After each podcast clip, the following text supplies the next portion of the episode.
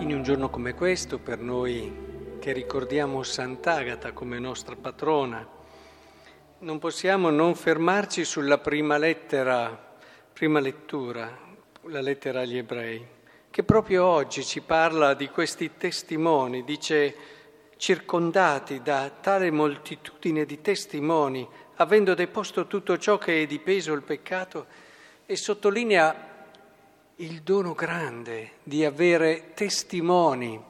Noi non ci pensiamo a sufficienza che quello che siamo noi, che quello che possiamo noi, lo possiamo vivere grazie anche a testimoni, a persone che, come dice qui, hanno saputo sopportare anche contro di sé gravi ostilità. Pensiamo ai martiri. Fa bene ogni tanto, almeno una volta all'anno, rileggersi gli atti dei martiri o comunque un estratto che vi parli un po' di questi testimoni della fede, coraggiosi, che hanno saputo sopportare, proprio come qui si parla riferendolo a Cristo, di fronte alla gioia che gli era posta innanzi, si sottopose alla croce disprezzando il disonore. E pensate anche a chi ha sopportato contro di sé una così grande ostilità dei peccatori, perché non vi stanchiate perdendovi d'animo. Non avete ancora resistito fino al sangue nella lotta contro il peccato. È come se davvero l'autore ci prendesse e ci dicesse: coraggio, tira fuori tutta l'energia, la forza. Il cristianesimo non è fatto per pappe molli, mi verrebbe da dire, per persone che non sono disposte a offrire anche la propria vita. È vero, è un cammino che ci si arriva gradualmente, ma soprattutto cercate di vedere la bellezza di tutto questo, come una vita viene trasformata dalla certezza di una fede, di un amore ricevuto, di un amore che non è stato lì a misurare quello che ci ha dato, che ci ha donato tutto e che non può, una volta compreso e interiorizzato, se non generare una risposta generosa e forte.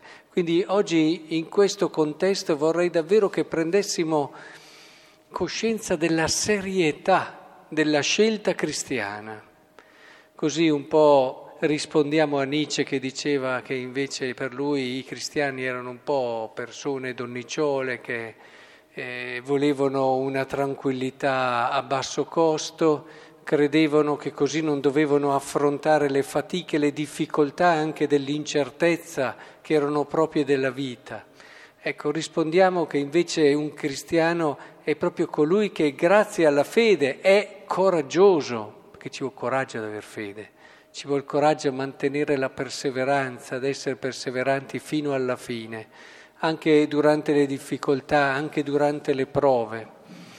E in tutto questo non potevo però non farvi anche una breve riflessione sul Vangelo, e volevo farvi notare una cosa, perché qui in questo brano si nota un aspetto che poi c'è sempre, ma che non è sempre così chiaro. Perché Gesù e come Gesù vive i miracoli. Cioè, il miracolo molti lo percepiscono come un qualcosa di magico, lui che ha questo potere. Quindi io vado, ho bisogno, prendo e poi una volta guarito sono a posto. No, non funziona così. Già ce lo aveva mostrato, anche rimanendo sorpreso che non venissero indietro, ricordate, i 10 lebbrosi, e si aspettava che dopo questo dono, e così anche in tante altre occasioni. Qui in modo particolare, va bene, era uscita da lui una forza, aveva aiutato qualcuno, aveva sanato, basta. Se il tuo scopo è essere il mago del momento, il potente del momento, no, Gesù non è quello. I suoi miracoli non sono quello. Quello che cerca Gesù è l'incontro con la persona. Questa donna l'ha voluta guardare negli occhi, l'ha voluta ascoltare.